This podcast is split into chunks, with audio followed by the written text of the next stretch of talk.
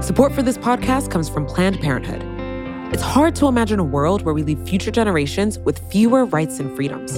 Since the Supreme Court's decision to overturn Roe v. Wade, politicians in nearly every state have introduced bills aimed at blocking people from getting the essential sexual and reproductive care they need, including abortion. Planned Parenthood believes everyone deserves access to care.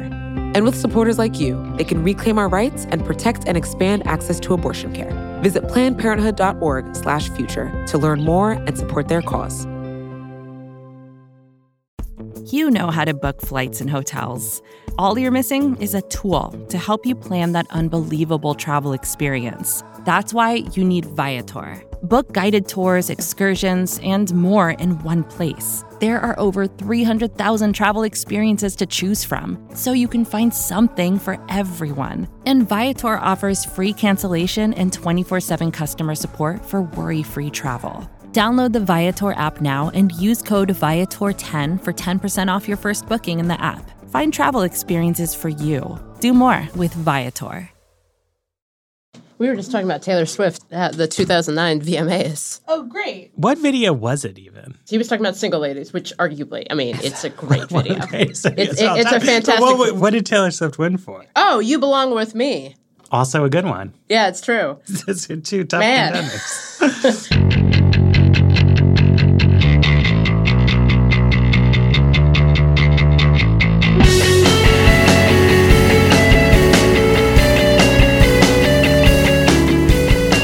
Hello, welcome to another episode of the Weeds on the Vox Media Podcast Network. I'm Matthew Yglesias. We're here with Jane Coaston, Dara Lind.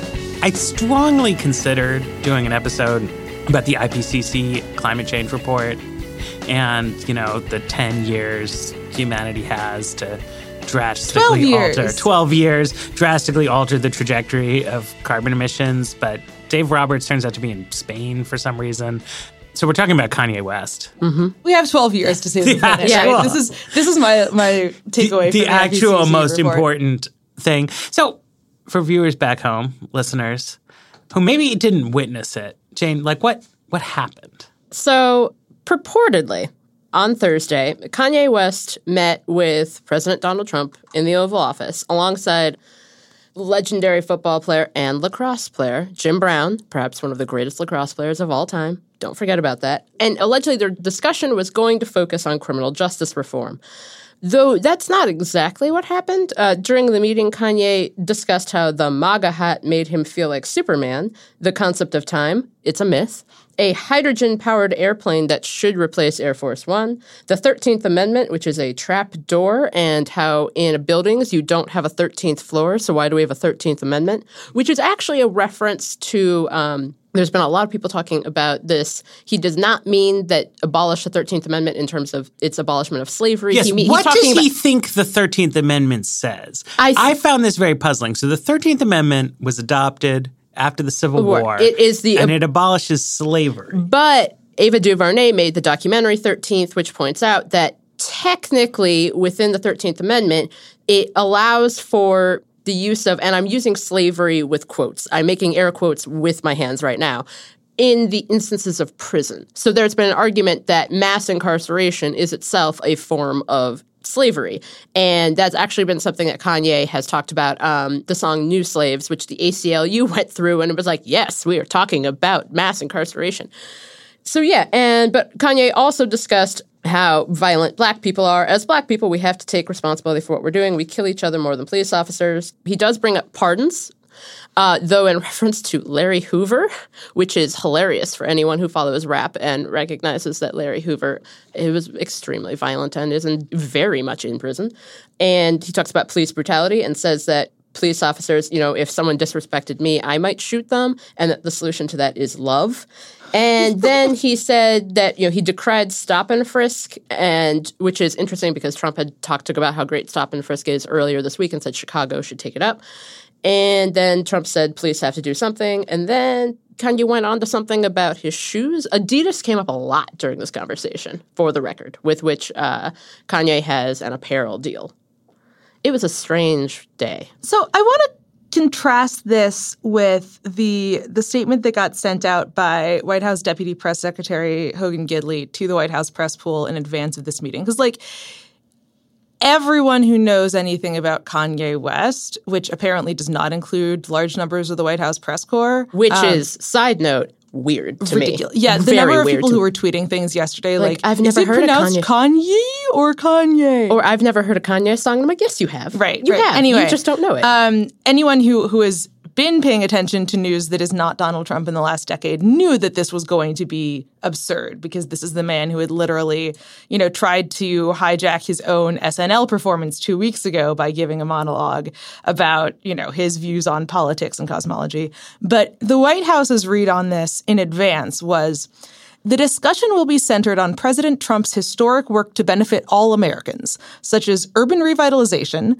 the creation of opportunity zones, new workforce training programs, record highs in African American employment, the creation of manufacturing jobs, ideas from his meeting with African American pastors, potential future clemencies, and addressing the massive violent crime surge in Chicago what I love about this statement is both that it says all Americans and then lists a lot of things that are pretty clearly things that they think black urban Americans would be interested in, which is a reverse all lives matter that I've never seen before. But mm-hmm. also just that it kind of accepts that Donald Trump doesn't have a black agenda. Kanye West doesn't have a black agenda. The point of getting Donald Trump and Kanye West in a room together is to get photos of Donald Trump and Kanye West in a room together.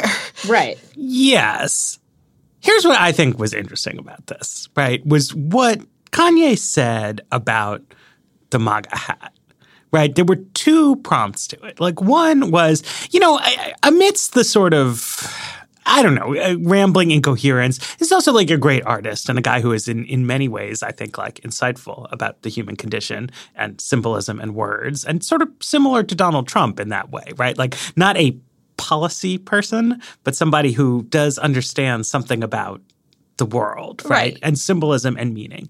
And he says straightforwardly, like, I think this was the most high profile statement I had heard of something that I think is obvious, right? Which is that make America great again is an implicitly racist slogan, right? That, like, as Kanye said, like, this is exclusionary to black people and many others for whom the idea of this kind of backwards looking nostalgia makes no sense. But then Kanye rejecting what I think people want to see prominent African Americans who are also really rich and maybe benefit from tax cuts want you to say, due to this racially inflected symbolism that you correctly detect at the heart of the Trumpian political project, I reject you, Donald Trump. But like Kanye didn't say that, right? He said that he found Hillary's I'm with her slogan to be alienating. And he said that the hat made him feel like incredible energy that had been missing from not having his father around. And it was a powerful statement of gender politics solidarity with Trump and Trumpism that did not deny the racially alienating aspect of it, but sort of looked past it and reached his hand out, right? And he like literally made a hat that just says "Make America Great," right? It's like his offer of a more inclusive vision of Trumpism that would be masculinist but not racially exclusionary, and we could all be happy again. And like Kanye is obviously not reflective of the views of the typical black voter in mm-hmm. this. But something that I think is interesting is that if you rolled back to 2013 and somebody put forward the hypothetical, like what if Republicans tossed overboard like any meaningful effort at minority outreach and instead ran what everybody considers to be like the most overtly racist campaign of all time, or at least in decades, you'd be like, well, there will be a backlash, right, among people of color. And from what we've seen, there hasn't been, right? Like Trump is very unpopular with African Americans, but so is every other Republican president. He is somewhat better with Latinos, uh, no worse than Mitt Romney. And there has been an incredible surges of political energy in the United States, but it's been mostly among college educated women, not the like posited racial backlash. And Kanye is there, I feel like, to, to me, reflecting that, that like the real political movements in Trumpism have happened along gendered lines rather than racial. Which so is I do want to, yeah. before we move this conversation forward, I want to issue a really important fact clarification, which is Kanye didn't talk about the racism of MAGA at the press conference, right?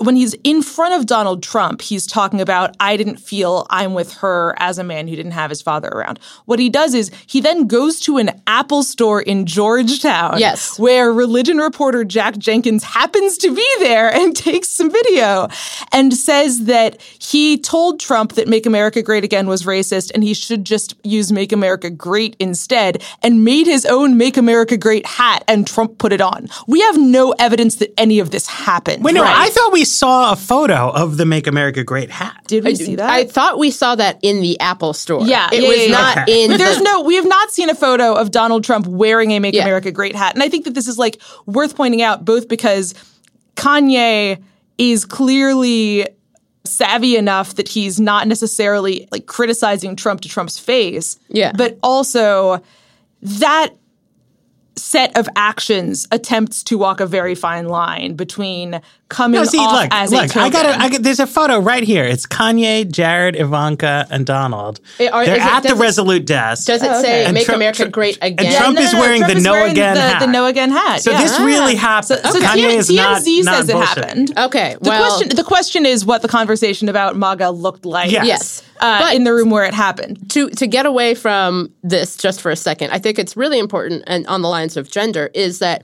you know Trump's popularity with black men has gone up. Right. With Yeah. black women, black women who you know routinely are able to see things that sometimes other people cannot see. You know, black women who in Alabama were like, "We're going to vote for Doug Jones because we're not voting for Roy Moore." Come on now, black women remain like uniformly opposed to Trump. And I you know, I Right, think that when we're talking about the like slight popularity increase, we're talking about, you know, most recent polling I saw is that with African Americans in general, 93% oppose. Sure, uh, but I mean, but, but, but I'm Just to be talking clear. levels versus rates, right? So Yeah. that it's like, yes, African Americans remain overwhelmingly against the Republican Party, right? And white women are more favorable to the Republican Party than black men are, right?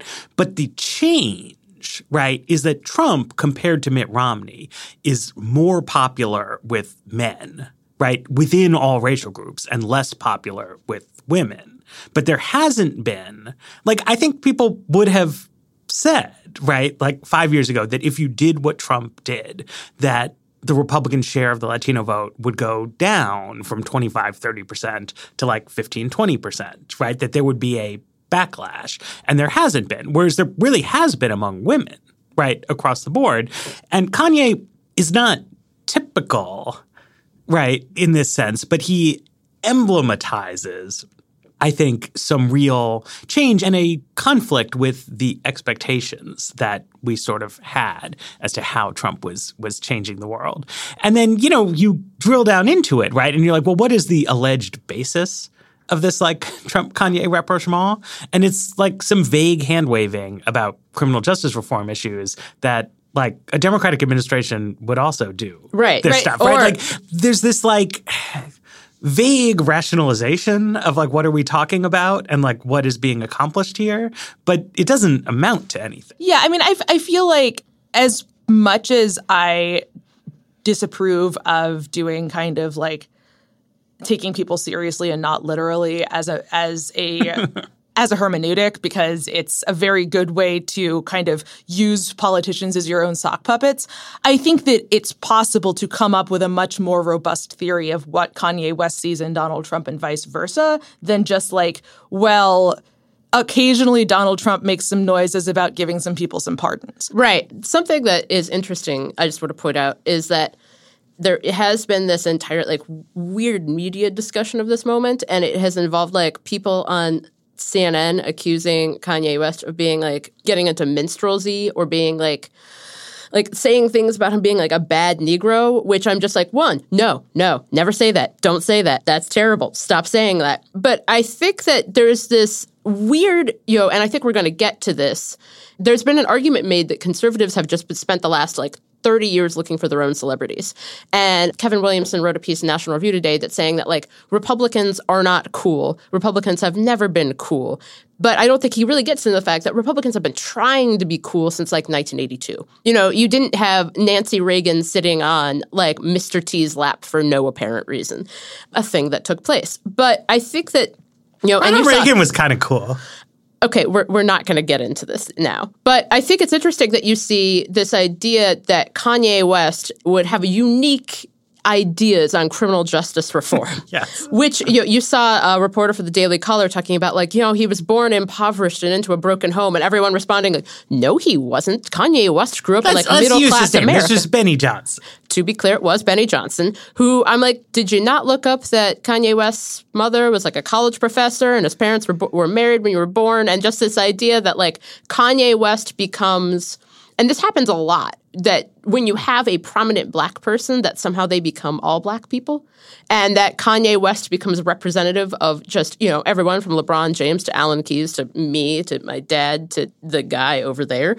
But this weird pushback and talking about Kanye West in this way really kind of obfuscates the idea that what they were supposed to be talking about never actually came up. You know, at no point did anyone really get into like, you know, the fact that Jeff Sessions has said that he's going to file a statement of interest in court to stop efforts by the Chicago Police Department, where Kanye West is from, to do major reforms, including making sure police officers have to record when they draw their weapons. And this comes just after last week, where Jason Van Dyke was found guilty of second degree murder for the murder of Laquan McDonald, who was shot 16 times. And you can see it on camera because there was a dash cam video that was used in this case. And Sessions has repeatedly, and the administration itself has had this weird dueling view of criminal justice reform, where you have Trump and Jared Kushner having meetings with people and issuing the occasional pardon, but then you have the actual people in power here, include like mainly Jeff Sessions, you know, trying to push back against marijuana legalization at the state level.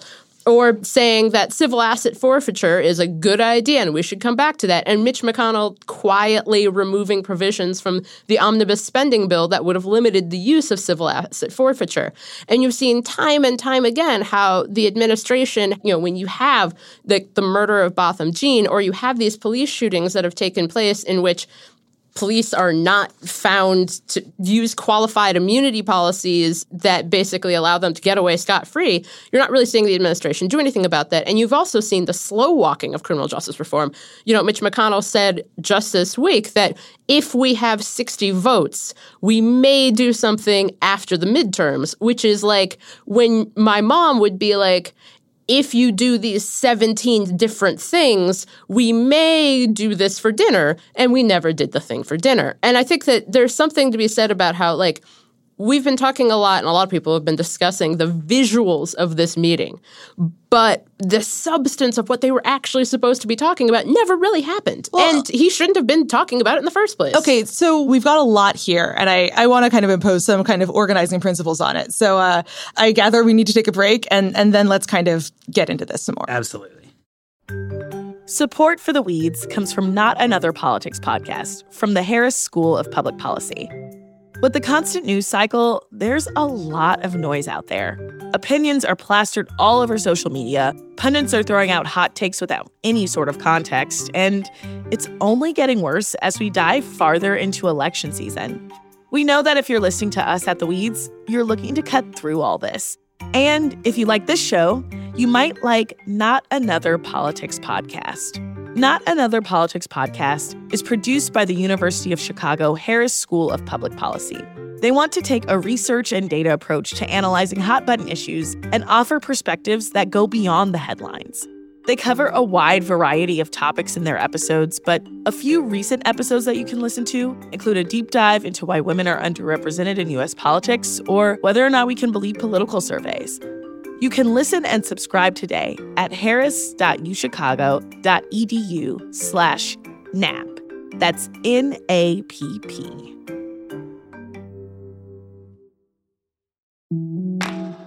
Support for the weeds comes from Burrow. Okay, are you ready for the understatement of the century? Buying furniture can be frustrating. You end up visiting a bunch of stores searching aimlessly for the right pieces to match your home, then spend hours trying to get those pieces together, or together again if you got it wrong the first time. And that's even if you were able to get it through the door. Burrow is a furniture company that wants to make the whole thing easier. Burrow's new Dune line features a contemporary yet timeless look inspired by the craftsmanship of classic mid century construction. If you're looking to bring a sense of luxury, comfort, and durability to your outdoor spaces, you might want to consider Burrow. Like all of Burrow's pieces, they offer easy assembly and disassembly so you can move or store them away as needed. Not only that, they ship straight to your door for free. Listeners of The Weeds can get 15% off their first order at burrow.com slash weeds. That's burrow, B-U-R-R-O-W dot com slash weeds for 15% off. burrow.com slash weeds.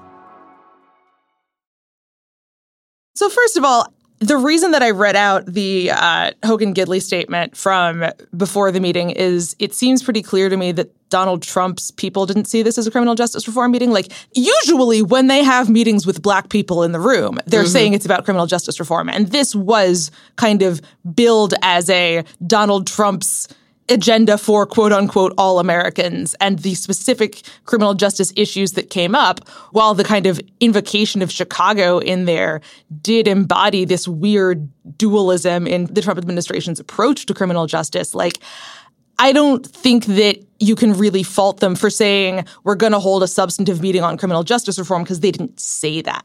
But I think that we're having a few different conversations that it's worth thinking about as different conversations. Conversation one is what is going on in the reaction to Trump that has created or exacerbated a split between men of color and women of color, where men of color appear to be much less repulsed by Trump than women of color are and may even be warming to him somewhat. But also white people.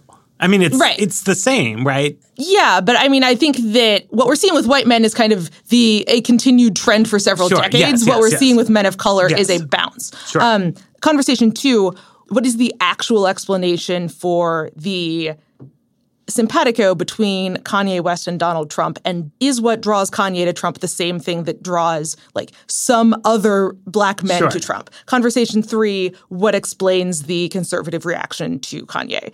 Jane, I think you've like nailed the third one pretty easily, but I do think that it's worth thinking a little more about the first two and distinguishing them from right. each other. So should we talk about the VMAs? Yeah, I mean Yeah, like I, I, think I think talking about the VMAs is certainly kind of one way to get into the second question of Kanye per se and whether that's reflective of a bigger thing. Yeah. Right. Because so for those who don't know, right, a million years ago in 2009, which was thousands of years ago.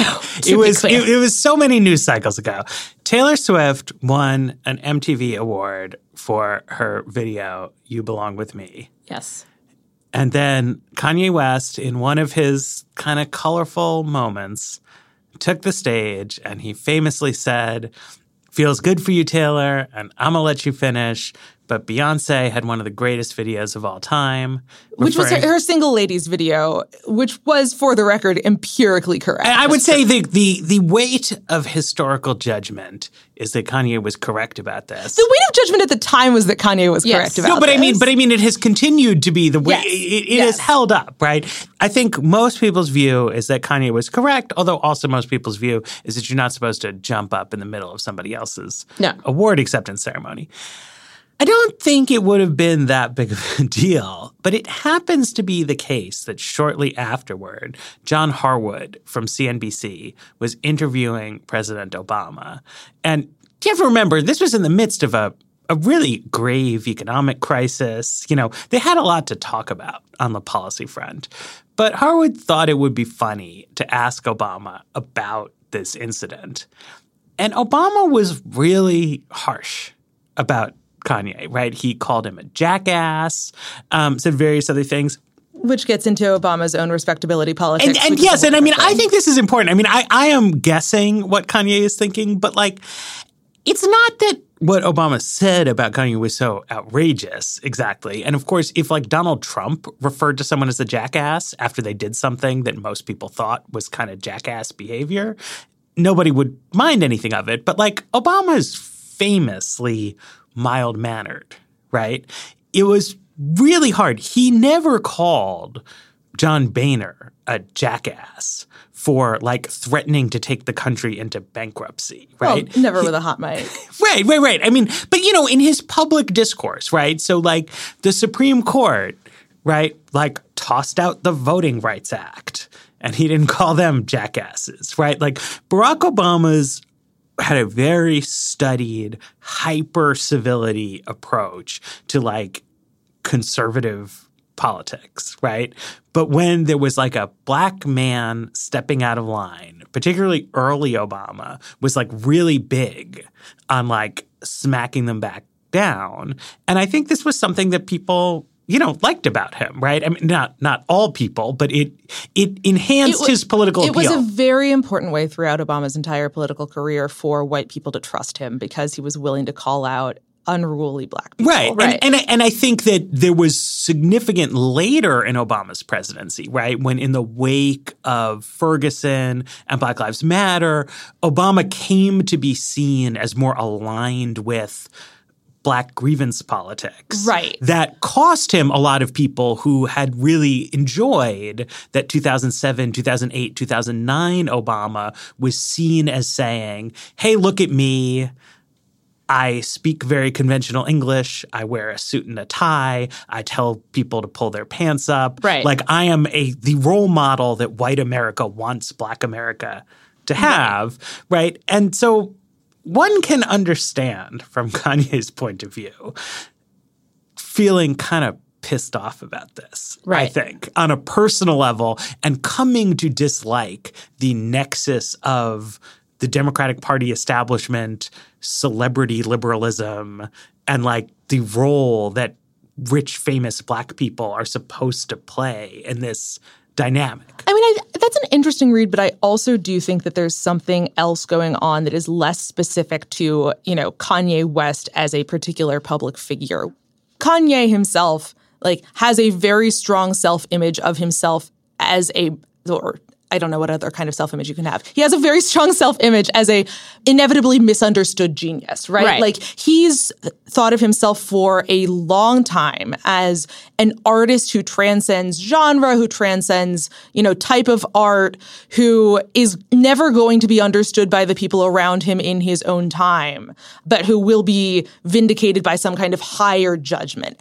And that plays into a certain strand of thinking that you shouldn't trust the information that you're being given by the man because the man doesn't understand or respect you. Right. That you need to think for yourself. It's like, I don't want to make the parallel to Kyrie Irving because both of them are black, but I think Kyrie Irving is the kind of useful comparison here because Kyrie Irving, NBA star, made a big deal f- earlier this year for joking, not joking, that he's convinced the world is flat because he saw a YouTube video. Right. And he, he has since walked that back and said, I was just having a really conspiratorial moment, which, you know, it happens. Yes, who among us has not had a conspiratorial moment when speaking to the national sports press? But Exactly.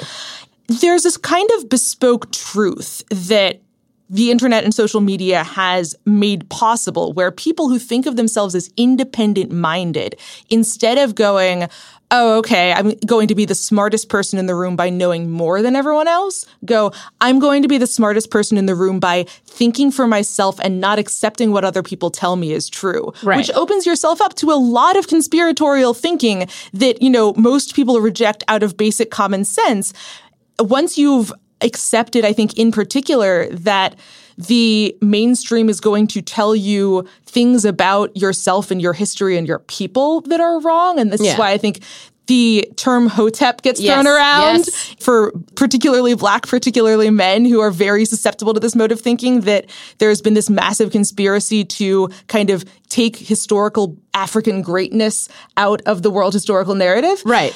And Wait, I can you think it's explain no- that? I have no yeah, idea what yeah, that yeah. Oh my gosh, sorry. Oh, yeah. So it's a specific term, and it is generally in reference to, and I think the best way I can explain it is this idea that like we've been robbed of greatness, Right.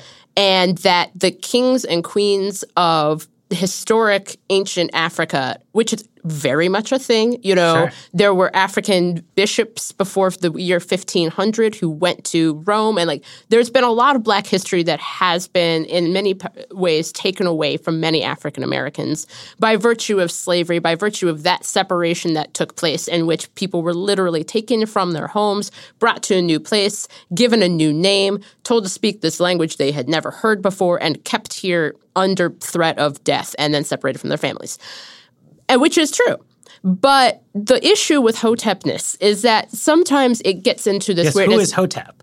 I think that it's been it's like an Egyptian term or something like that. Like it's it's an actual. People get very mad about this, and I'm certain I'm going to get receive many emails about this. But what the problematic aspect of being Hotep is a lot of conversations about how like and now African American men are being feminized. Yeah. And that this like, oh, that's you know, that's the second act of, you know, what the man has done to the African American man.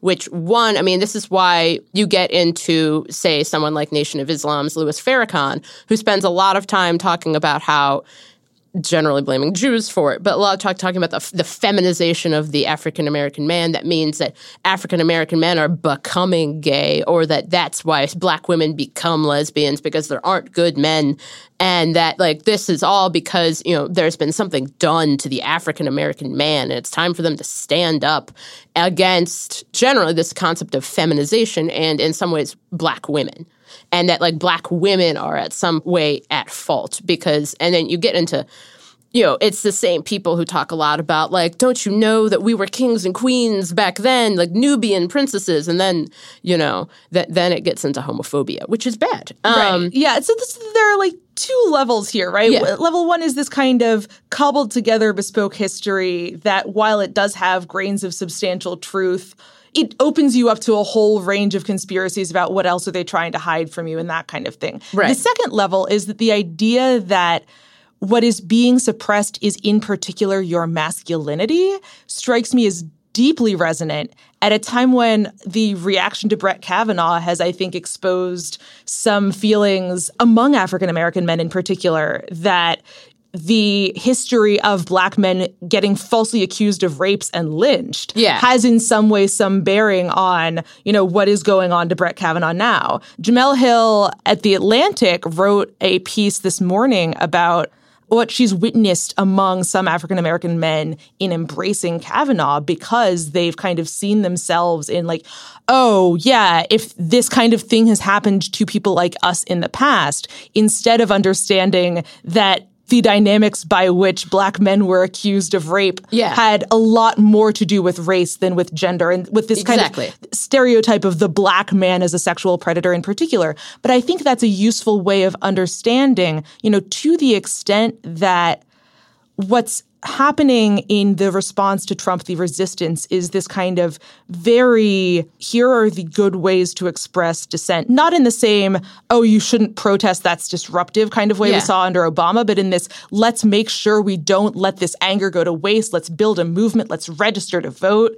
The kind of organizational, pro social stuff that is coming out of it may not be as appealing to people who have either kind of already thought the system doesn't respond to them Yeah. or who are skeptical that doing the responsible thing is really the right way to kind of challenge the deeper problems in society. Exactly. And you see that a little bit, you know, Bette Midler tweeted something saying that Kavanaugh shows that, once again, that quote from John Lennon, which I will now quote, that women are the niggers of the world, which is a quote again. And then a lot of black people were like, can we not do that? Can we not talk about the experiences of sexism, misogyny, and racism as being this like, ah, yes, I understand what racism is because I have experienced misogyny. And there's a sense that that separation exists, but it's weird that it exists. You know, you see black men and men of color responding to Trump by seeing in Trump something that is it's something that's kind of vaguely familiar. This idea that this man, this outsider who people always yell at about whatever he's doing or whatever his family is doing, that everything he does is wrong, but he keeps just pressing on. There's something to be said for seeing that as being kind of a feeling, a sense of familiarity. And there's actually been a lot of writing on how, you know, before Trump became Donald Trump president of the United States, Donald Trump was hanging out a lot with hip hop artists and rappers in New York, and they knew him and they were very familiar with him. And this is something that, like, he had some understanding of. Donald Trump has come up a lot in rap songs. 538 did a brilliant data journalism piece on this during Yeah. during the campaign that just kind of tracked the collapse of Donald Trump's image in hip hop Yes. as Donald Trump became a political figure. Right. But then it's interesting how for men of color, that's a narrative people could get into.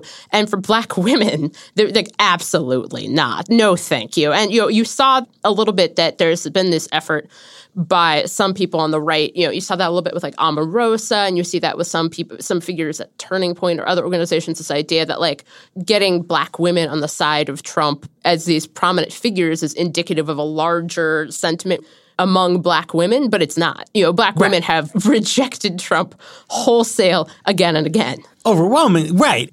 A flip side of this, you know, as, as you mentioned before, Jane, is the sort of changing profile of conservatism in America, which has become not like specifically more open to Kanye West, but like by turning Donald Trump, you know, like reckless billionaire, thrice married, children by all kinds of different women, all kinds of stories about affairs, and, you know, like STDs were my personal Vietnam, into the hero of the conservative movement, right? That is a very different type of figure that makes the conservative movement a more welcoming place for all kinds of wild and crazy male celebrities, right? So like Kid Rock becoming Yeah. Yeah. a a conservative icon, right? Ted Nugent getting on board really early was something like I'm like I could have predicted that many years ago. Sure. But I mean, this is like, you know, so there's different like genres and demographic profiles of the fan base. Yeah. So it's like easier to see like Ted Nugent wanting to align with the Republican Party than a hip hop guy. Right. But the like basic dynamics of like rich, famous male celebrity who doesn't necessarily play by society's rules.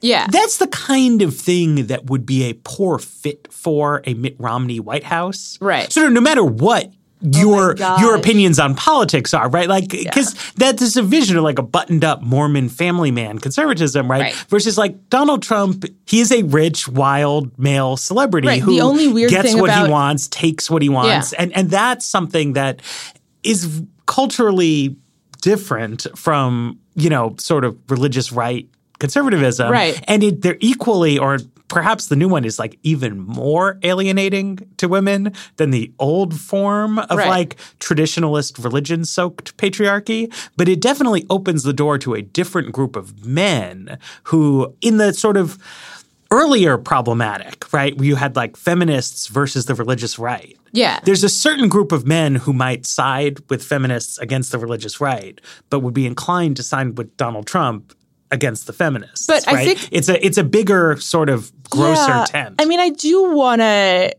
you know, at least kind of withhold judgment in a couple of regard, regards here, or like, or at least put this in a little more context. For one, we are talking about the margins, right? We're not. I don't think any of us would predict that Donald Trump is going to crack fifty percent approval with black men anytime No. soon. But the other thing here is that there's a dynamic both within communities of color and separately within the traditional Donald Trump, you know, base going back to the primary of what is the relationship between approving of a politician and actually being civically engaged and voting for them. Right. Because when we're talking about Black men in particular, we are talking about a fairly low propensity voting group, not least because large numbers of them are disenfranchised, right? And like, mm-hmm. and the relationship between the people who are directly disenfranchised and those who are not themselves disenfranchised, but are in networks where people don't vote because they can't, is Right. something that is, I think, kind of beginning to come to public attention a little more, but can't be dismissed. But even beyond just voting, there is suggestive evidence that African Americans are less mobilized by the Trump era than their white peers. Right. Uh,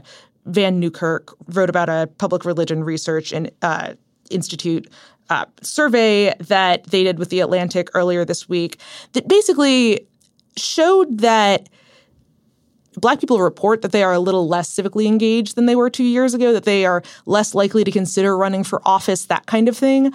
But they're off higher baselines. Like a lot more black people than white people report having been to a protest before Trump. Right. So Right. it's it's really hard to tell the difference between just sheer civic exhaustion and like we tried and it didn't work. Right. And well, it was really important for us to mobilize, but now maybe this dude in the White House isn't so bad after all. I think different people are making different calculuses along those Yeah. lines, but I do think it's kind of worth thinking about okay, is the actual outcome here politically that you have a vocal block of people joining the conservative movement, or is the outcome that people who were never all that civically engaged just aren't seeing the need to jump into the resistance? Right. Let's take another break.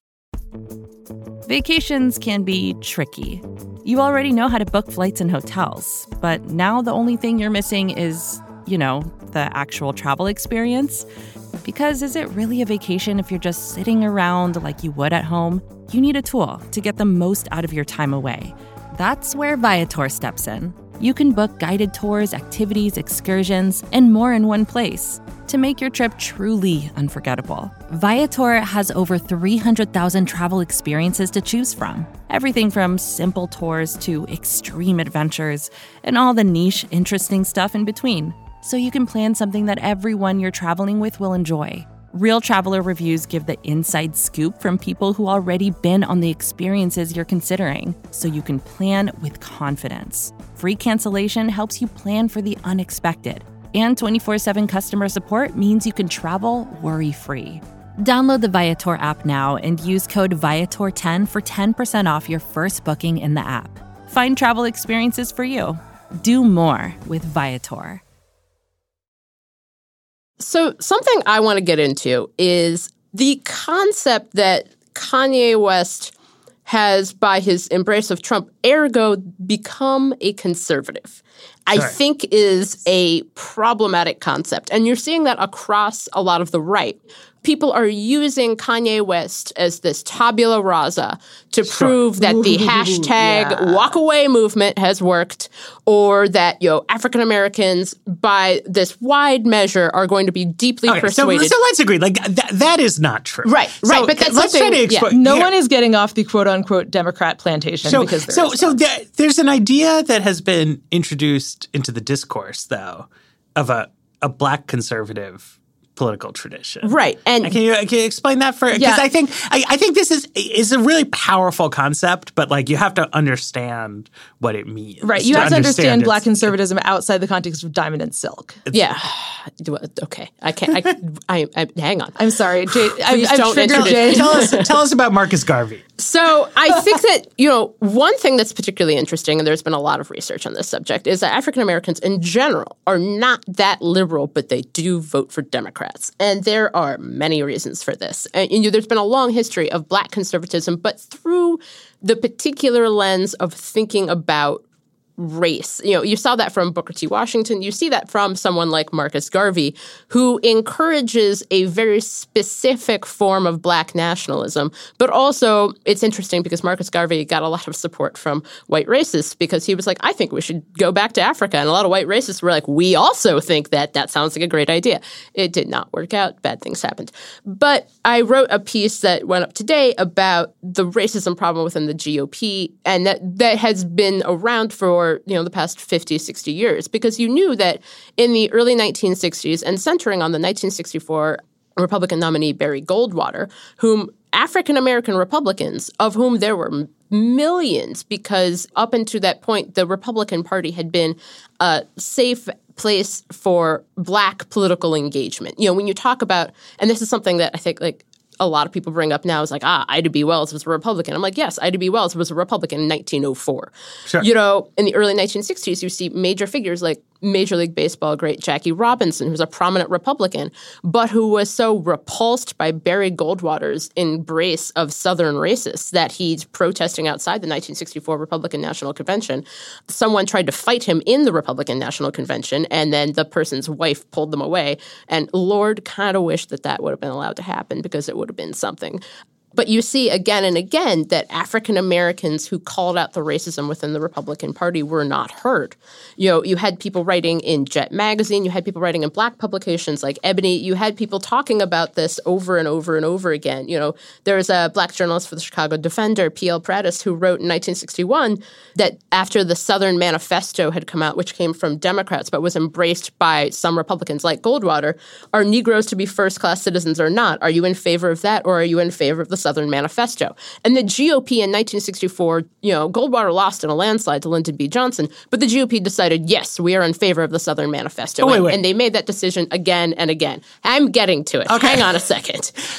So the legacy of black conservatism is of black people in America tending to be more culturally and politically conservative, but that not having anything to do with how African Americans vote because the Republican Party has again and again and again said, should we reach out to African Americans? No, we should not because we need to go after the silent majority. We need to go after, you know, white Southerners. We need to go after rural voters. And we need to go after the people, the forgotten white people, instead of looking towards African Americans who are already, you know, we saw that again with you know i mean obviously this is very different now but we saw that with kind of bill cosby and we see that with many prominent african american figures who are not currently in prison who you know have very conservative cultural norms you know someone like td jakes or something Right. like that but that has nothing to do with how African Americans vote because of the actions. of But- the but political- this is the- because it's think- not even like it's it's not even a political project anymore, right? The kind of if you look at the conversations between black intellectuals in the first half of the 20th century, a lot of it is what does a thriving black community look like? And who should and shouldn't we trust to make that happen? And what do we have to do to get there?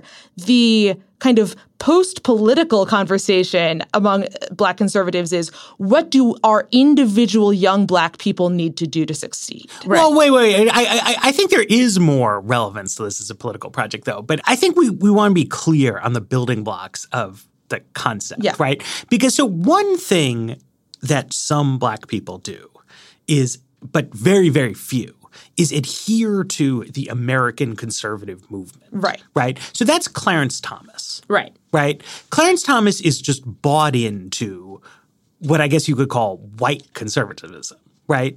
And so, like, the American conservative movement has a lot of views on a lot of subjects, mm-hmm. right? Like gun regulation Right. and clean air and the importance of religion.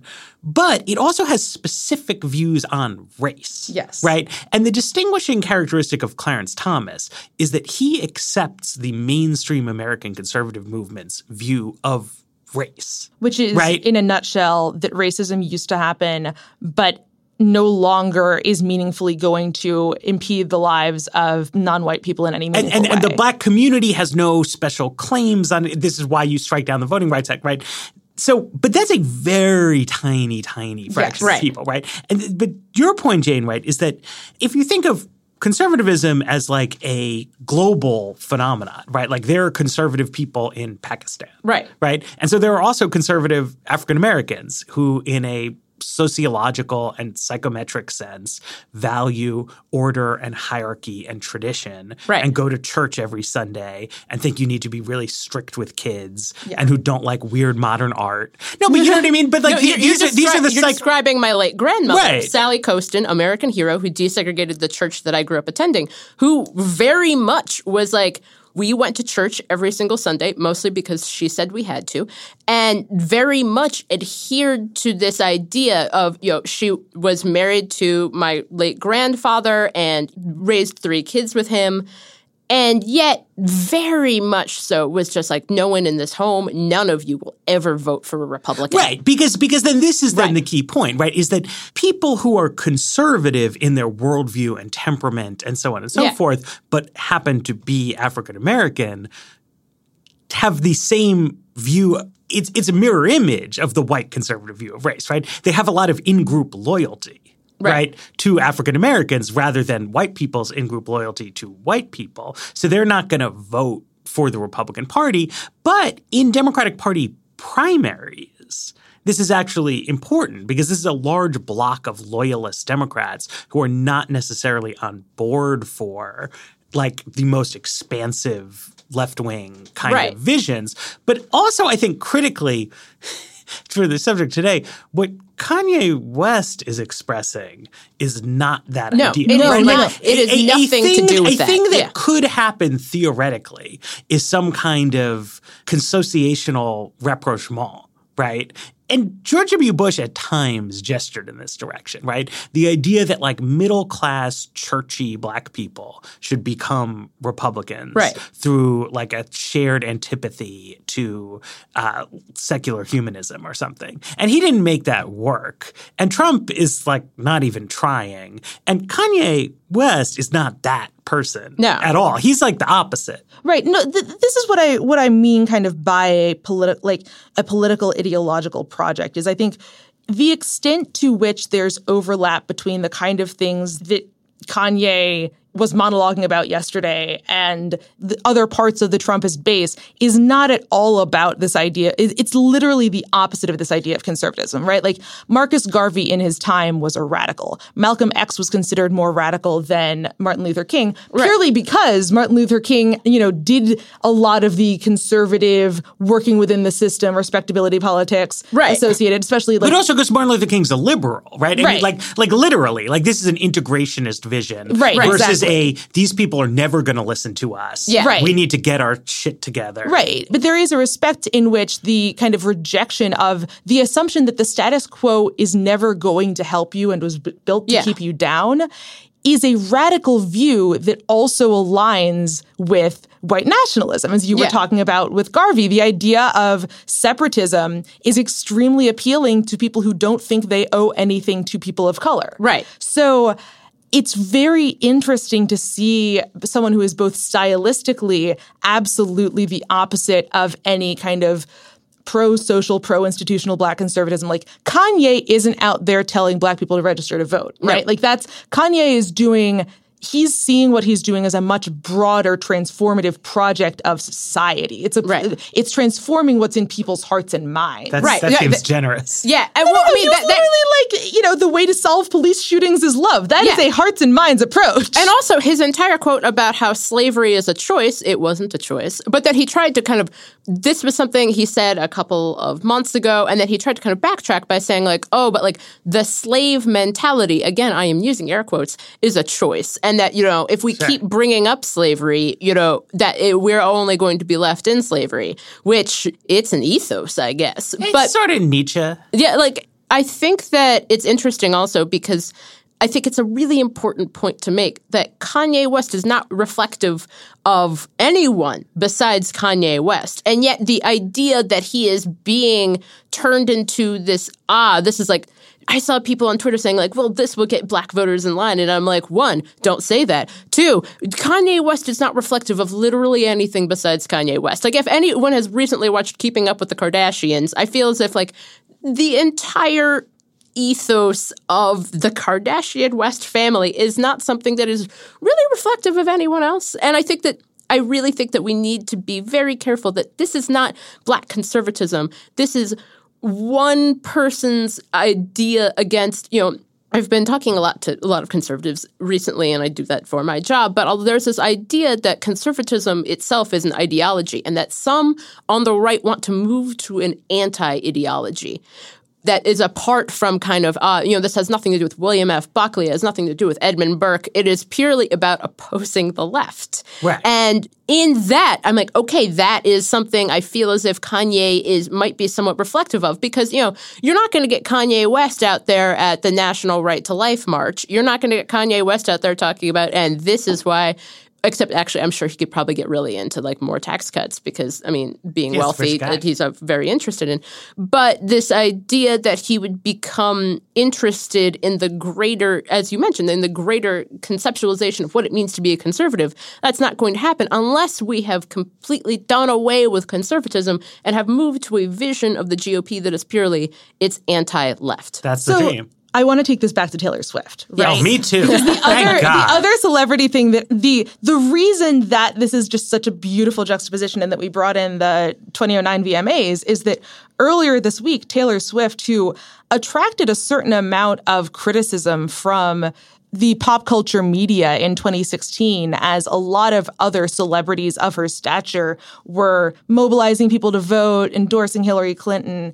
And Taylor I would say Swift also kind of- Taylor had moved in like 2014 so to a kind of depoliticized girl power rhetoric. Right. Yeah, That, yeah, yeah, that yeah. made people it, it raised expectations That- that, she would engage in a concrete way, which she then didn't do. That's a really good point because uh, Swift then posted on Instagram earlier this week that she was going to vote for Phil Bredesen, who's the Democrat running for Senate in Tennessee, and urged others to vote as well. Nicely concomitant with voter registration deadlines in several states. And so in the subsequent days, there was this huge voter registration spike that probably had more to do with the upcoming deadlines than it did with Taylor Swift. Although our colleague Constance Grady has done some rudimentary analysis and pointed out that there are definitely more young voters who registered to vote via vote.org in particular in the kind of 48 hours after Swift's post than one would have expected from previous patterns. But the thing about Taylor Swift is that in her girl power, you know, depoliticized rhetoric, in ex- the extreme relatability of her songs and the public image that she wants to project for herself, there is a lot of role model ship in Yes. Taylor Swift's public persona. You know, she ha- lost some relevance in the cultural conversation in 2017, partly because of missteps involving her ongoing feud with Kim Kardashian and Kanye West. Indeed. But also because it seemed like a lot of celebrities were more willing to be relevant and to comment on the news and to take stands, and that Taylor was playing it safe and therefore kind of risked, you know, losing step with where people were in 2017. And I would also say that while I, I don't think you need to buy into the idea that she exerted a large causal influence on voter registration, but I, think it really is true that her becoming more politically engaged sort of is, in fact, typical of her demographic, right? That this has been one of the signature trends of the Trump era is women, many of them white women. In census terms, we typically describe them as college graduates, which she is not. Uh, but I think in psychographic terms, it's like high openness people, which she is. She's a successful artist, right? It's it's it's women, accomplished professionals, becoming more political, right? And so for her, that's going from like very not political to just a little bit political. For many other people, it's going from routinely voting to routinely protesting to there's all these like record breaking fundraising halls being announced today from Beto O'Rourke, from uh, Sherrod Brown in Ohio, from a lot of House candidates. As best as we can tell, th- that seems to be women who probably were involved in politics to some level, but becoming more involved in, in the Trump era. And her explanation of what she was doing, like it wasn't like Phil Bredesen is the most amazing person that I've ever seen. It was she was expressing outrage at Marsha Blackburn. Right. You know, was her sort of stated rationale for it. She didn't mention Brett Kavanaugh at all, uh, since Bredesen, at least in theory, was pro Kavanaugh. But the timing of the whole thing, at least to me, it really seemed like that was a straw that broke the camel's back kind of thing, that she had spoken previously, again, in a not super political way about sexual harassment type issues. And she literally testified in the Yeah. trial of someone who she right. accused of groping and her. like now and one. Right. And so like now she was going in, right? Like Republicans had gone too far. And she even like explicitly said that like in line with her previous quasi political persona that like it was weird to be weighing in against the woman candidate the first time she weighed in on a race, right? But it's it's showing right that like she's expressing psychologically a just amped up level of being mad. there's also a heightened level of solidarity, right? Like the fact that she feels the need to explicitly refer to herself as like needing to hold up other women is very much the opposite of a kind of getting off the Democratic plantation just because other people are following doesn't mean I have to. And like, I think it's very important. There's a kind of tendency to either see celebrities as the hostage of this kind of politically correct Hollywood culture. Right. And Like that's there was a, a conservative criticism that Taylor Swift was Reihan engaging- Salam, yeah, he wrote yeah, a piece about that. that she was engaging in performative wokeness, um, or to see them as people who are trying to kind of be cultural political leaders whether or not that's appropriate. And I don't know that either of those polls is really accurate. I think the truth is something in the middle that people who are trying to stay relevant and continuing to you know make money off their right. cele- off their celebrity which requires having a finger on the pulse of their constituents. But Taylor Swift's entire persona has been very like pro woman and pro social, right? She like Yeah. has a girl squad. Her friendships have become over the last few years a more reliable source of celebrity gossip than her relationships, Relationships. which is saying something. Right. But that kind of pro social you know identification works much better with the you know holding up other people Yeah. tide of the resistance than somebody like Kanye who thinks of himself as a genius and an artist first and foremost and understands that no one's going to like him and that isn't going to matter. And so, Right.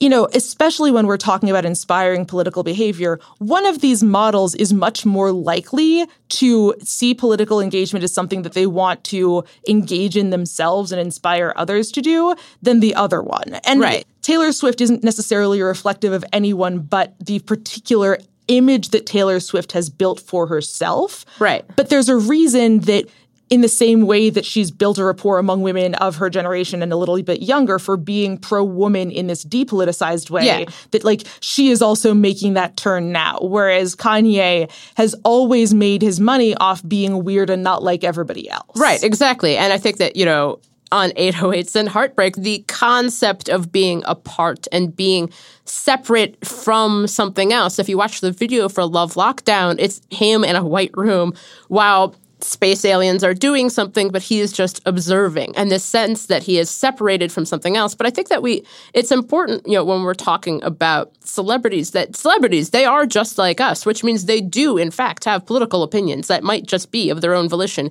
and not in an effort to be performative.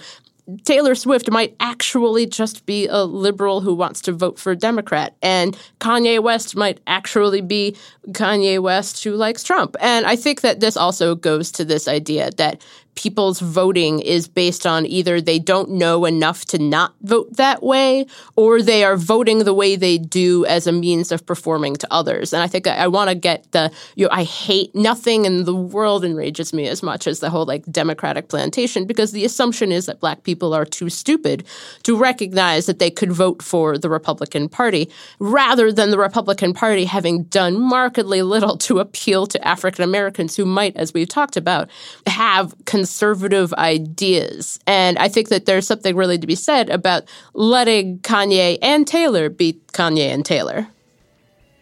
That seems like Leave a it good with note to that. end on. Fantastic. Well, thanks, guys. This is a lot of fun. I want to thank, as always, our sponsors. Thank all of the listeners out there, our producer, Griffin Tanner, and the Weeds will return on Tuesday.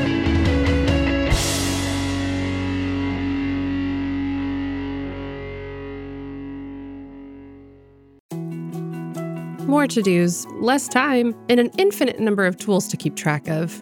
Sometimes doing business has never felt harder, but you don't need a miracle to hit your goals. You can just use HubSpot because their all in one customer platform can make growing your business infinitely easier. Imagine this high quality leads, fast closing deals, wildly happy customers, and more benchmark breaking quarters. It's not a miracle, it's HubSpot. Visit HubSpot.com to get started today.